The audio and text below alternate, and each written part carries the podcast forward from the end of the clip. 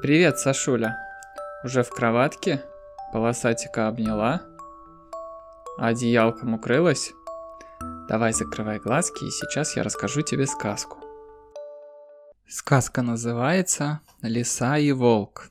Тут у нас сейчас серия сказок про лесу. Итак, лиса и волк. Однажды лиса в поисках еды забрела на хутор. Поглядела она сквозь изгородь и видит. Во дворе на скамейке стоит кадушка со сметаной. Хозяйка ее сюда принесла и совсем про нее забыла. И так как злой Кранц уже давно лаял на коров, Кранц это, видимо, собака, в поле, она проворно юркнула в щель и подбежала к кадушке и подумала. Потерпи, потерпи, животик, подожди, подожди, пузатенький. вот беда, горло у кадушки было узкое, голова никак не хотела в него пролезать. Лишь после долгих усилий лиса достала языком немного сметаны, вымазавшись при этом до ушей. После этого она усталая побрела в кусты, прилегла отдохнуть на солнышке. Вдруг лиса слышит, мох шуршит и бежит кто-то. Она уж вскочила было, э, думала убежать со всех ног, но вскоре увидела, что это идет волк, ее добрый сосед. Лиса лишь повернулась на другой бок и сказала, «Куда, волк, путь держишь?» «На охоту, на охоту!» — ответил волк, подошел к лисе, сел в тени под деревом. Увидел он, что у лисы голова вся белая, и спросил, «А что это с тобой случилось, кураедка? Гляжу, гляжу, не пойму».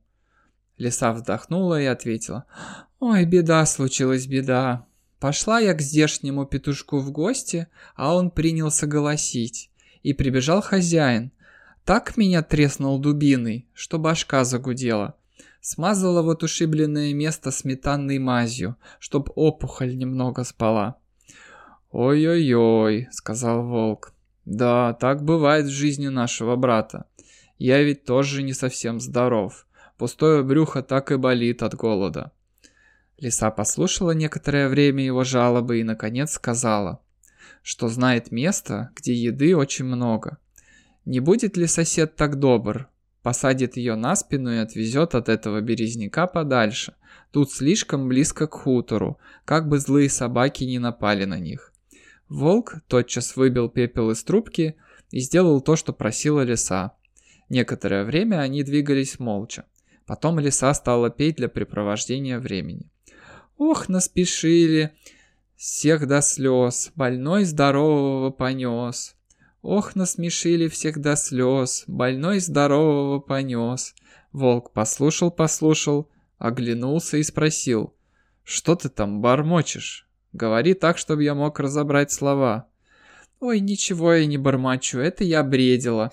Разум от побоев помутился совсем. Смотри еще, спрыгну и совсем удеру», — вздохнула лиса.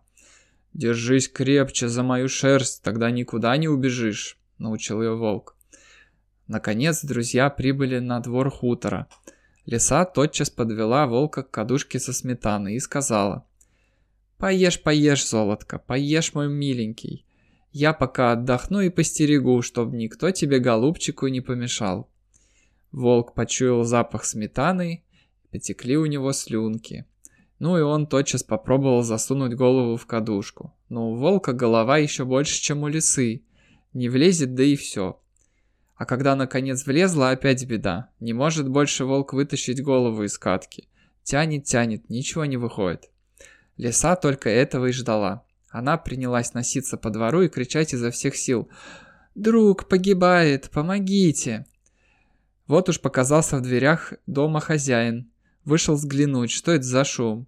Остановился на пороге, посмотрел кругом, увидел странного зверя, сам похож на собаку, а голова как кадушка.